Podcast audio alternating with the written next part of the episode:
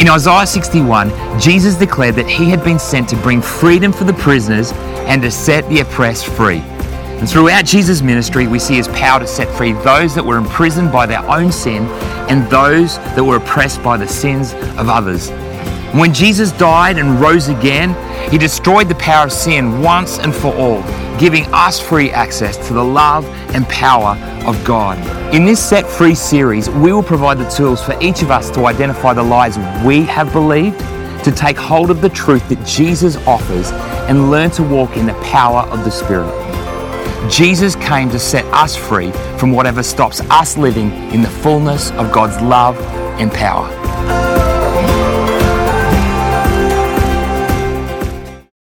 This morning uh, we're continuing our series on Set Free, and our, our focus this morning is Set Free from Fear.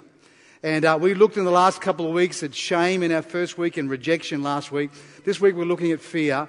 And uh, we're just looking at what does God say about fear? How does God help us identify the lie of fear, find the truth that He speaks to us about this, and learn and teach us how to walk in the Spirit to be free? And so today we're going to be looking at that. Look, I don't think there's a person on the earth in some way that hasn't experienced the difficulty of fear and anxiety. Sometimes it's a fear that is quite natural. It's part of our normal fight and flight response as human beings. And, uh, but oftentimes, the debilitating part is the fears and anxieties that stick with us, that don't let us go, and actually stop us functioning normally in our lives or bring repetitive emotional stress to us. And those fears, of course, are debilitating and they're not part of the promise of God. Today we're going to look at how we can take hold of those ongoing debilitating fears and more fully enter into the freedom that God wants us to experience. You know, probably of all the weeks of subjects that we've looked at as a church, probably for me, this has been one of my great battles. You know, I probably haven't battled as much with shame or rejection or bitterness or some of those other things, although I'm sure at times those things have had to be dealt with. But the thing that probably I have battled personally has been this fear and anxiety, the way that, that within me there seems to have been something in that that wants to grab hold of that. And uh, so, what I want to share this morning is sure, we're going to be looking at the Word of God, we're looking at what God's truth says to us. But there's a little bit coming out of how I believe you can be free. There is a way to be free from fear. God wants us free. Uh, but it's not necessarily that we, you know, we just simply get prayed for and fear is no longer a problem again. I've met many people where that is possible. But I've also found in my own life that fear is a process. To be free from fear, it's a process of renewal. And I'm hoping today we can look at that, and uh, I hope something of that will bless your life as we open the Word. So let's do that. Let's go to Matthew chapter 14 and verse 22.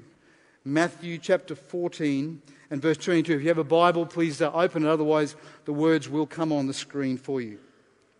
Immediately, Jesus made his disciples get into the boat and go before him to the other side while he sent the multitudes away.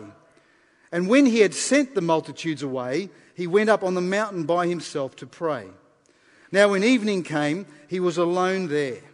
But the boat was now in the middle of the sea, tossed by the waves for the wind was contrary. Now, in the fourth watch of the night, Jesus went to them walking on the sea. And when the disciples saw him walking on the sea, they were troubled, saying, It's a ghost. And they cried out in fear. But immediately Jesus spoke to them, saying, Be of good cheer, it is I, do not be afraid. And Peter answered him and said, Lord, if it is you, command me to come to you on the water. So he said, Come. And when Peter had come down out of the boat, he walked on the water to go to Jesus. But when he saw that the wind was boisterous, he was afraid, and beginning to sink, he cried out, saying, Lord, save me. And immediately Jesus stretched out his hand and caught him and said, O you of little faith, why did you doubt? And when they got into the boat, the wind ceased. Then those who were in the boat came and worshipped him, saying, Truly, you are the Son of God. Could we pray? Father, this morning I pray that you would quicken your word to our hearts. God, each one of us walks the narrative of our life. Each one of us faces the challenges that are unique to us. But yet we're part of your body, Father. We're part of your covenant. Father, we're part of the way in which you see us is both uniquely us, but you also call us into your body, God, to be healthy and to be well. Father, to find freedom and victory. And I pray today that you would whisper to us as a body of Christ, as a family of Christ, but also as individuals, Lord, your pathway of freedom. In the name of Jesus we pray. Amen. Amen. I find it interesting that here's Peter in the, and the disciples on the boat being tossed by a boisterous sea. And as, if you picture yourself in this boat, and if you've ever been on a boat that's quite boisterous and the sea is going, and if you're a fisherman like Pete and the rest of them, a lot of them were fishermen, uh, it's not a very comfortable feeling. And if it's that boisterous that the fishermen can find themselves afraid, then it's probably a reasonable sea. Because I don't think this is uh, Pete's first rodeo. I think he's been in the boat plenty of times as it's gone up and down and the boisterous waves have blown all around him. And yet he is in the boat and he is afraid. But they see this ghost, or what they think is a ghost, walking on the horizon that comes over and walks towards them. Now, Peter, in an attempt to identify this ghost, says a most amazing thing. And I puzzled over it for weeks as I was preparing for this morning, saying, God, what is it about this? Because I don't really understand it. It wouldn't be the first thing I would say. If I was trying to identify the Lord Jesus standing on the water and I'm in the boat and it's going up and down, would you have said, Lord, if it's you, command me to come to you on the water?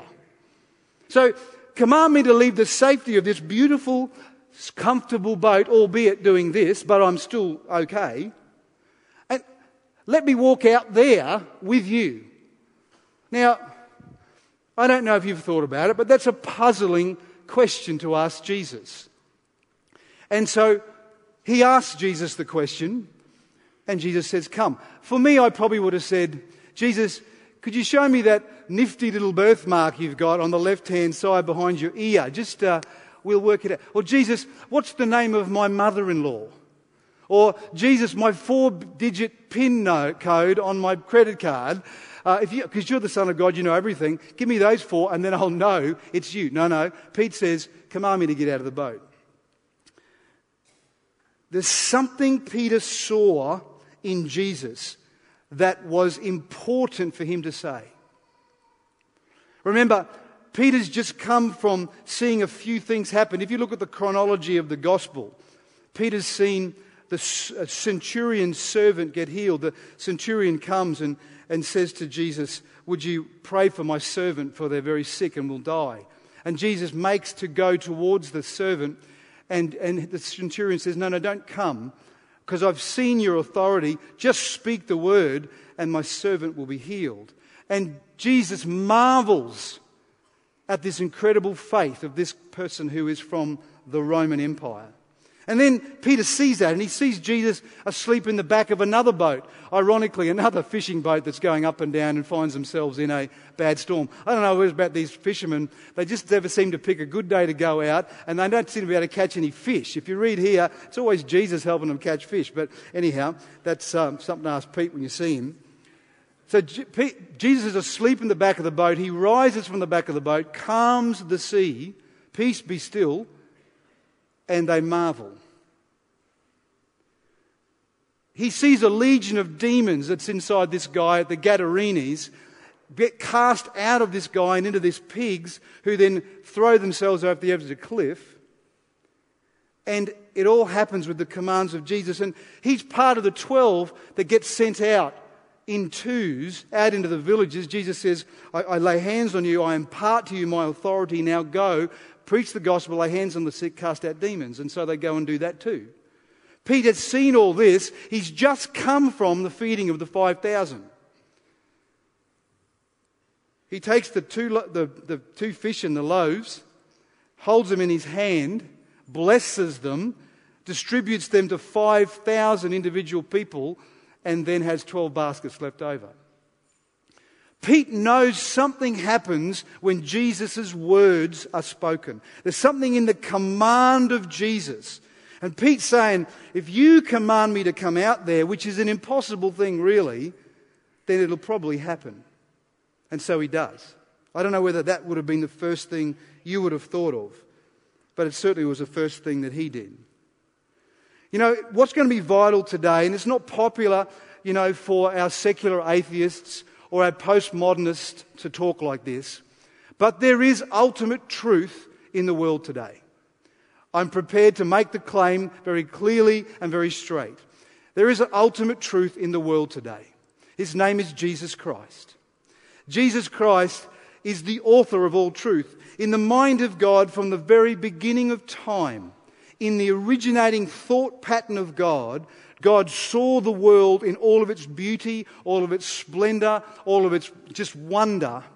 He saw mankind, humankind, in the Garden of Eden, but he saw them beyond the garden. He saw them, you know, prospering and going beyond the garden and having dominion. And he saw somewhere down the line of these thousands and thousands of years, he saw you. God's ability to see the micro, the, the tiniest detail, is un- unquestionable. We see it in creation. If you pick up a, a handful of dirt, you'll see a whole ecosystem working there. And then you can throw the dirt into the air and look up into the sky, and you'll see another incredible cosmos all working together. God's a big picture and a small picture God. God saw you from the beginning of time, and He didn't see you broken, He saw you whole. So there's a truth that sits in God about you that He is constantly speaking about you and over you. God never speaks to dysfunction. God never speaks and things don't work. God never speaks and they break down. No, every time God speaks, they flourish and grow. They come to life. Jesus said, I came you might have life and life more abundantly. That's all God knows how to do. He's the God that creates and flourishes. And He speaks over us right now, He's speaking over each and every one of us. God has a perfect thought pattern about you, your gifts, and your potential. Whether you and I are living up to that perfect thought pattern, that's a secondary issue. The first issue is this God has a perfect thought pattern about you, and He's calling you into that perfect thought pattern. It's called the mind of Christ. He has the mind of Christ for you a collection of thoughts and ideas that will help you, that will put you on a path towards His presence and power, the very thing that your soul craves. The devil's plan, on the other hand, is completely the opposite. His plan is he's built his whole mission around selling us a lie. And it started in the Garden of Eden. In the Garden of Eden, the serpent came to Adam and Eve and said, as they were considering the tree of the knowledge of good and evil, should we eat from it? Or the tree of life and all the other trees, should we eat from them? They're considering it. The serpent said this, but did God really say you shouldn't eat? Did God really say that? Like, in other words, paraphrased in the Derek Peters Revised Standard Version here, but can God be trusted? What's God hiding from you that's good that by you not eating that fruit, you're missing out on. And the devil's in, his, in their ear saying, I think God's giving you a furphy. And so, thinking, oh, well, let's find out what God's hiding, they grab the fruit and eat of it. Of course, we see something birthed into the world called sin. The devil wants to continue his lie by getting you not just to not believe that God's word is true and powerful, but he wants you to believe that what you're currently stuck in you'll, will never change. That what you're in, that cycle of habitual anxiety or fear, or shame, or, or rejection, or whatever else is our part of our series, he wants you to firmly believe that that is who you are who God created you to be in that broken state, and therefore it can never change. You might feel a little bit better. God might be able to come around you and ease some of your discomfort internally, but no, you can't really ever be free. And if He can convince us of the lie, then He's given us the lie. We've received the lie, and though the truth is actually quite different, we've received this lie and called it our truth. Today, I want to encourage you you are not stuck. There is a greater promise that God has given you.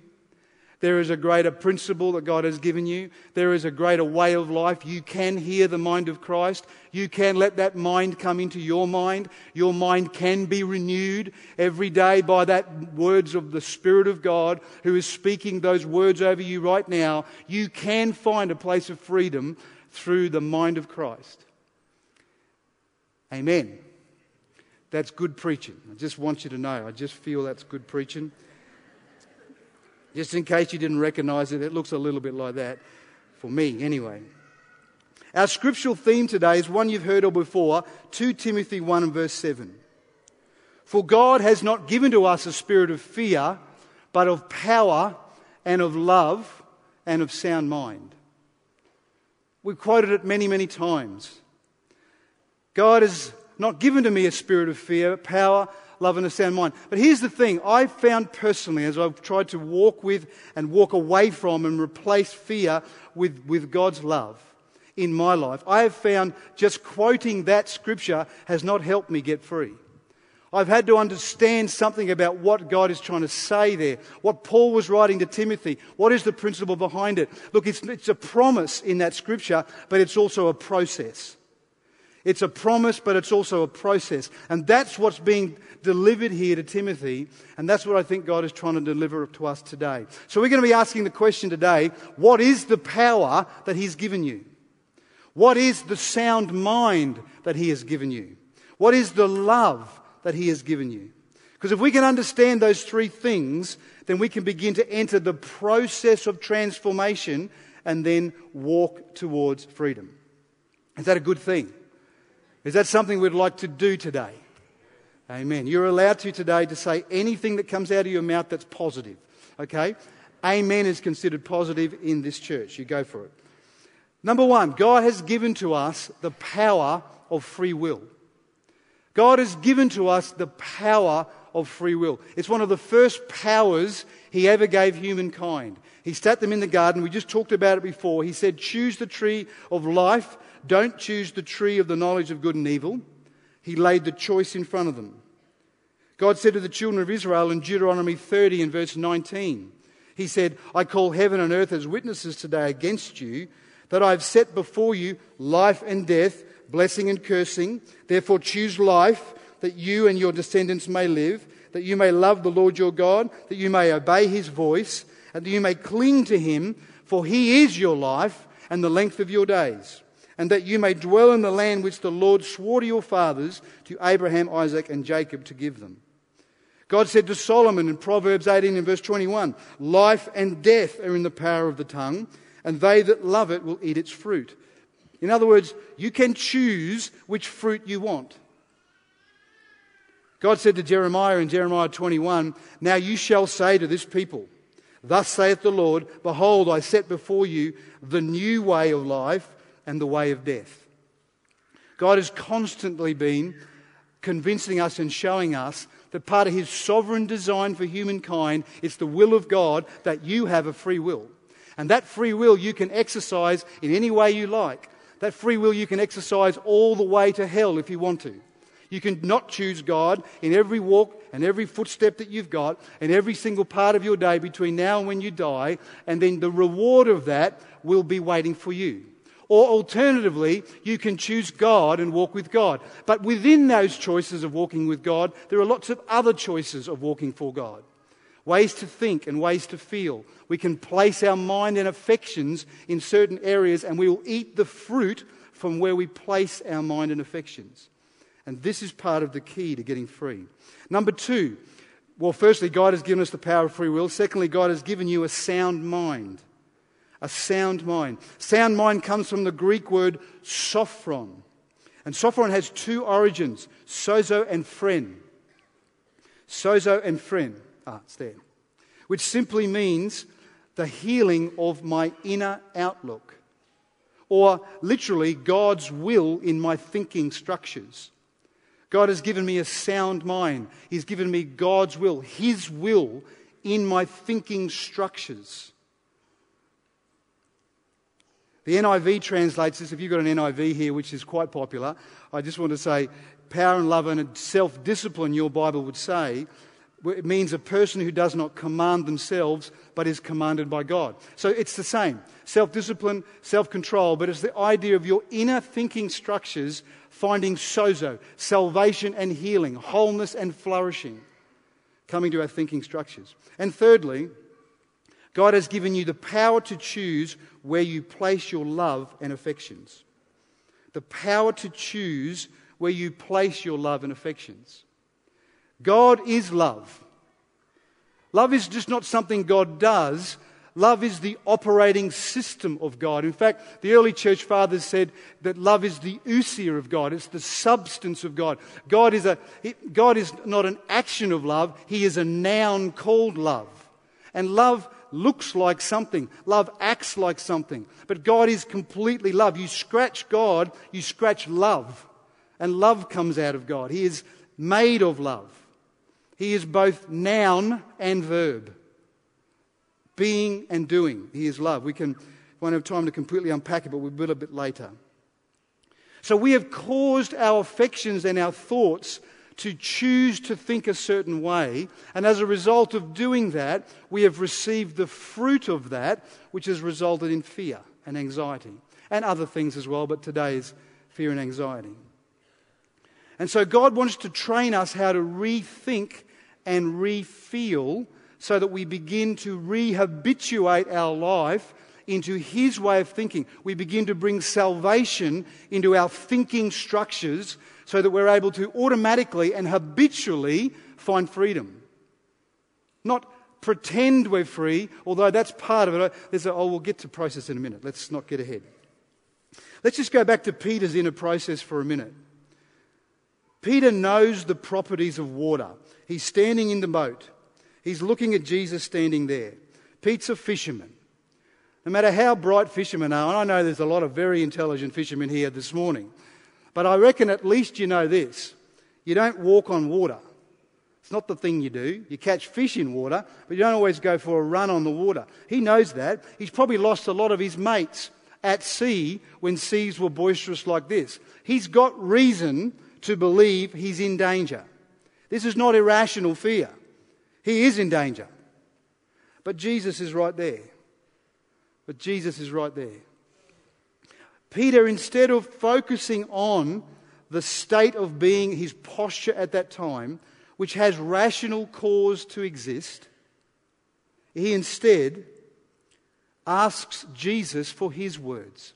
He says, Jesus, again, my paraphrasing, would you say these words to me?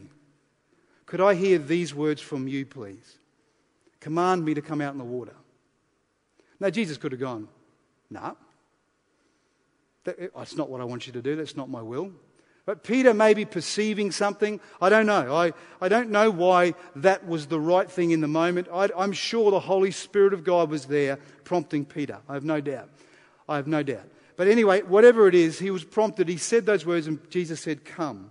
So, in that moment, in order for Peter to actually take the word come and assimilate that word, putting aside the natural fear that would say to him to get out of the boat is nutso, he has to swap the feeling he's feeling for the certainty of Jesus' words. Can you see? There is an exchange that has to happen in that I'm not just going to take it mentally that Jesus said, Come, but I'm going to take his words into me and I'm going to eat of his words because my memory tells me Jesus says stuff and it happens. My experience tells me when Jesus declares and commands, I've got something pretty powerful to stand onto. When Jesus starts talking like this, then I've actually got something here that changes the natural order of things. Now, we don't see all that in, in the text, but all of that has to be going on in Peter, otherwise, he's not going to take that one word and put his foot on the water. You wouldn't do it. It's stupidity otherwise. He goes to get out of the boat. Every other disciple looks at him with kind of like a dog with a new pan and going with their, their hands hanging down, going, What are you doing, Pete? The Lord's just arrived. Where are you going? This, stay here. Pete's on a different agenda. He's seeing something different by faith.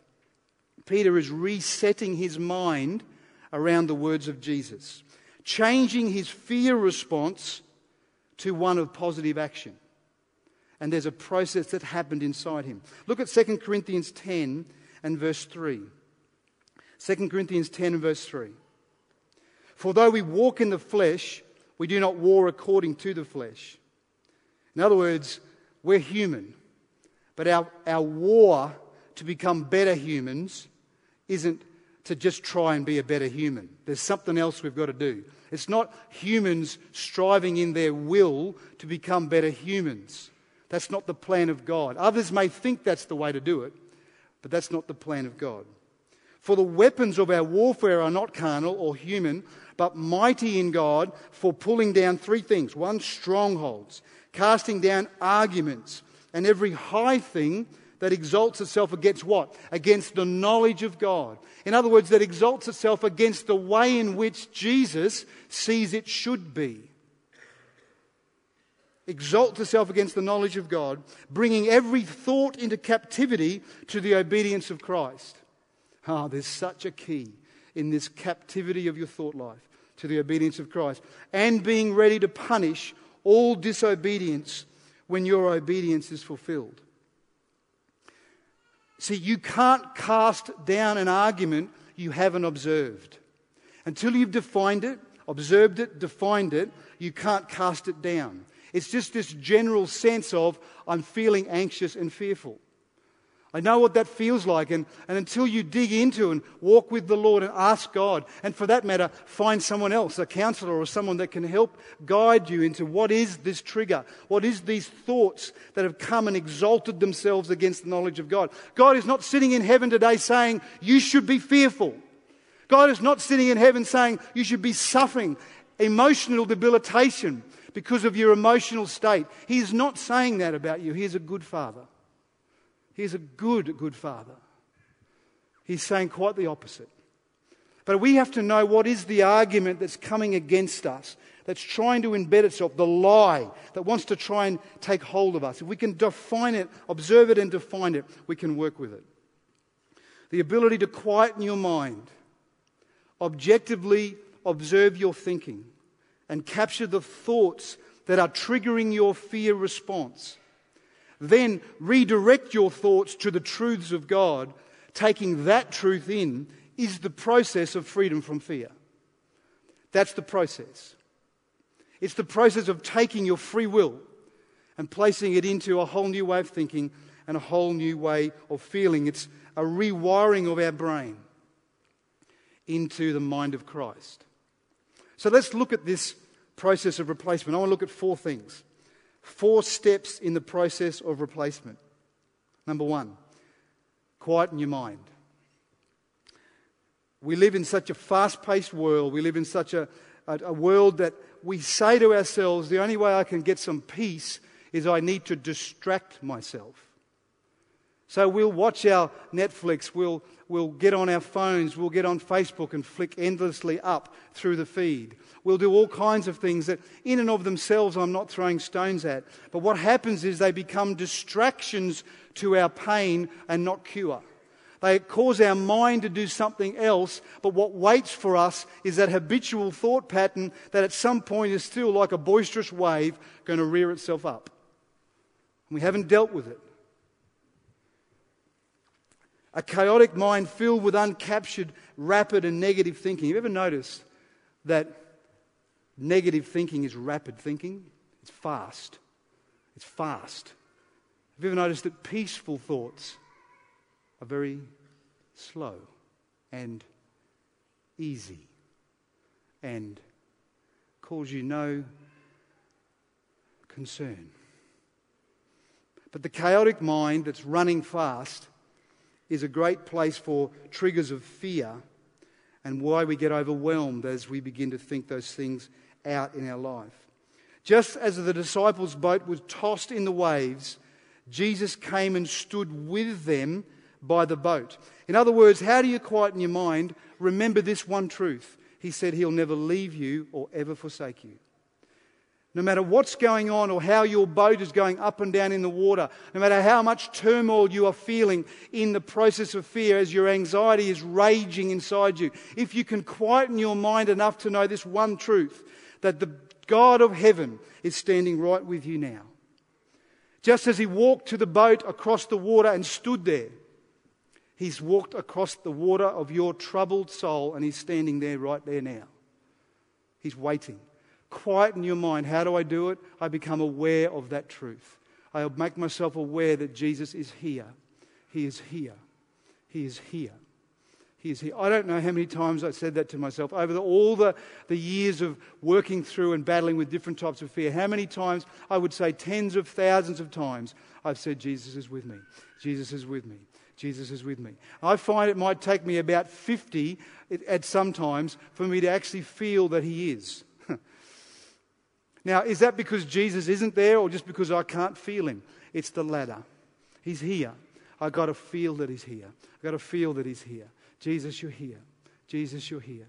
Jesus, you're here. And what happens is, as you begin to speak it to yourself, inside your soul, it begins to open to the truth of that. You're designed for truth. Your heart will hear truth. Your spirit knows what truth sounds like. It'll hear it. Now, your emotions take a little while to catch, but your spirit goes, Ah, that's the truth. God hasn't left me. Of course, He's here. Of course, He's here. So I want to quieten my mind. Secondly, I want to objectively observe my thinking and capture rogue thoughts.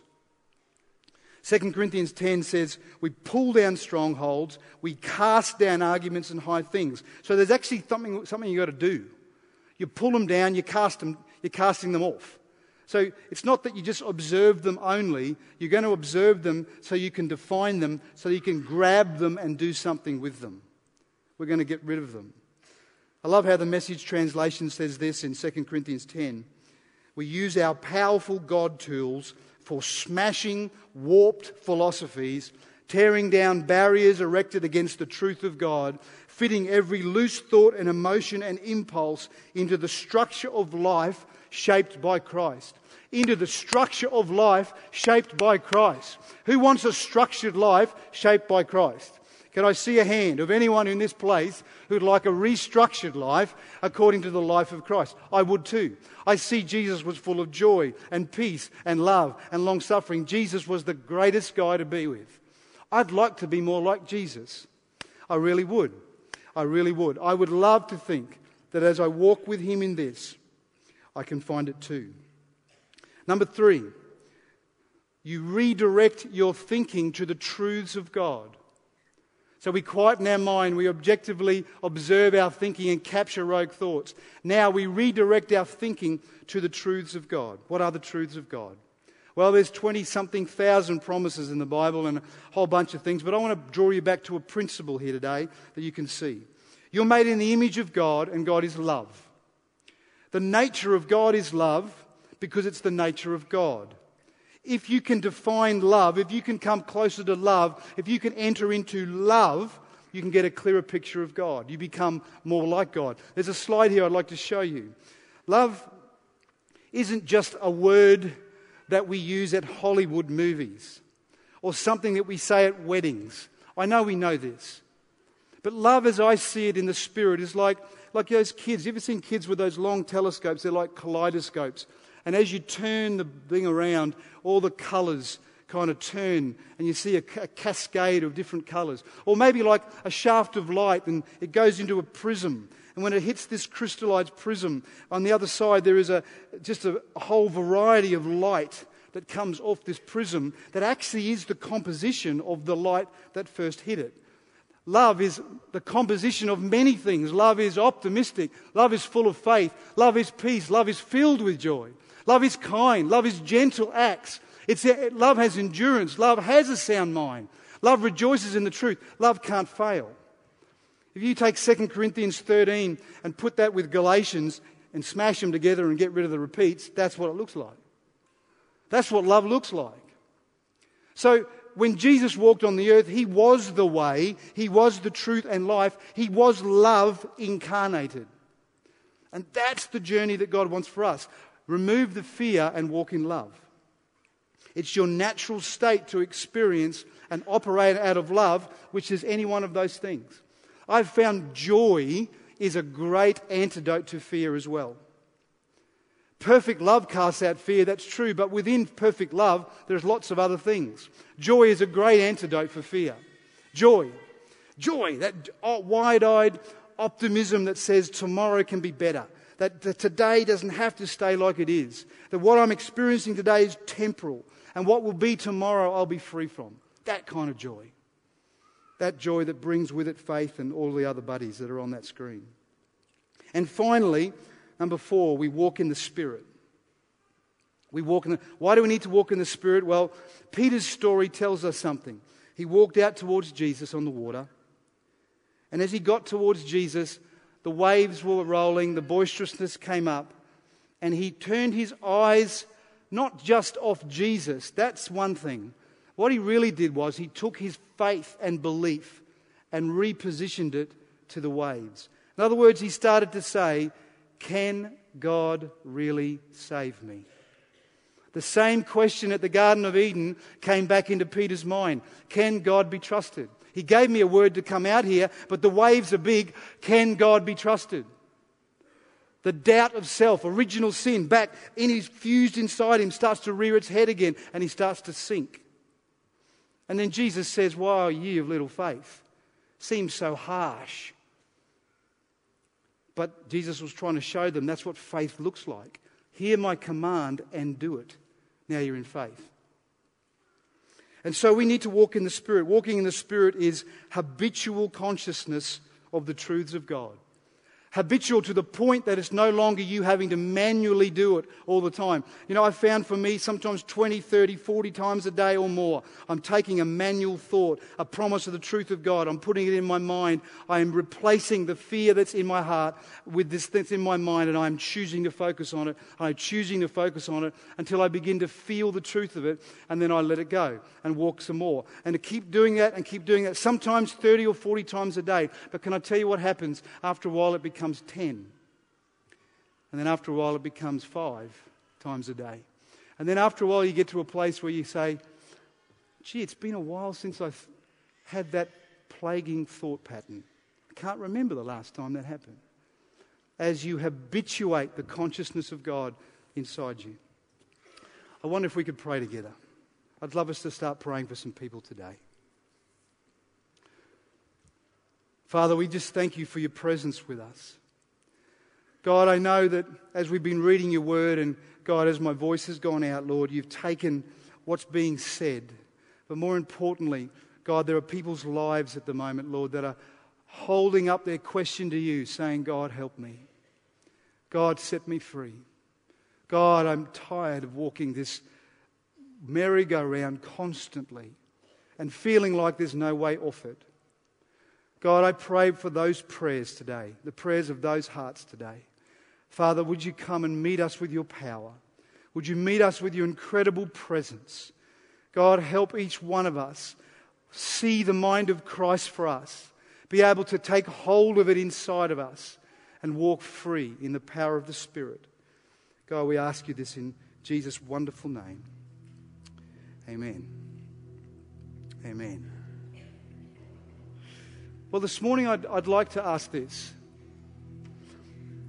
If that's you this morning, and you've just faced constantly that battle of fear, but something inside you this morning has said, you know what, I'm drawing a line in the sand for me today, and I want breakthrough. Today is my day for breakthrough. I know that you would know this, that God can do things in an instant sometimes that can take years, and it happens often, and it happens here often. But oftentimes as well, it's a process.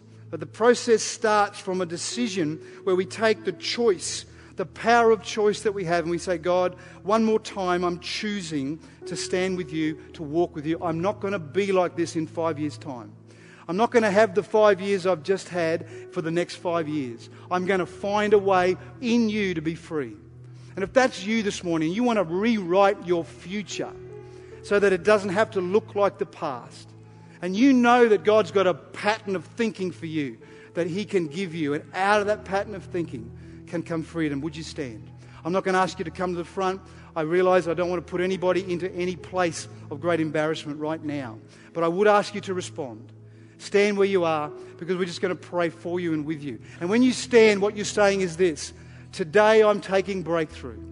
Even if for you this has been something you've stood many, many, many, many times before, so what? There's no condemnation in this. You know what? We are fighting the enemy. And I say, stand again, fooey to the enemy. Fooey to him. Let's just tell him to go. Go to hell, actually. That's where he goes, that's where he belongs. He can go there. But you and I, we're going to keep holding on to God. We're going to stand up one more time. We're going to stand up one more time. We're going to stand up one more time. And you know what? The battle is not over until you choose to not stand up. Now, I'm not putting you under pressure to stand today. I'm just saying, inside here, you only lose when you stop standing there. That's the only time. That's the only time. Come on, I reckon there's a few more. Don't wait till the very end here. If this is you, just stand. Just make your claim. Say, look, I'm standing. Who cares about the person standing next to me? At the end of the day, if I can get freedom in my soul, if I can find freedom in here, where I am at liberty, and what used to be this thing can be gone, how great would that be? How awesome would that be? So good. So good. God is in the house today. I would love us to do this. If you can see someone standing around you, and by the way, if you still want to stand, why don't you just quickly jump up now before people start moving? But if you've got some faith in your heart, even if you're a visitor with us today or new, but there's faith in your heart, and you want to come and pray over these people, would you all stand and find someone, lay hands on them? Look to the back, look to the front, look to the sides. Husbands and wives, let's get our hands on people. Let's just begin to lay hands on people. As you get there, let me just talk to you what I'm hoping you'll do. We're going to begin to pray over them. This slide that's up behind me is the slide with love. I'd love you to take something of the promise of love and pray those words of love as a promise over the people you're laying hands on. Pray that God would meet them there. Pray that God would infuse them supernaturally. Let the Spirit of God lead you how to pray. If you get a word of prophecy for someone, give them the word of prophecy. Encourage their heart. Today, we're going to win. Amen? Today, we're going to win. Come on, let's begin to pray as the musicians just begin to play. Just start to pray. Just start to pray. Be bold. Step out and pray in Jesus' name.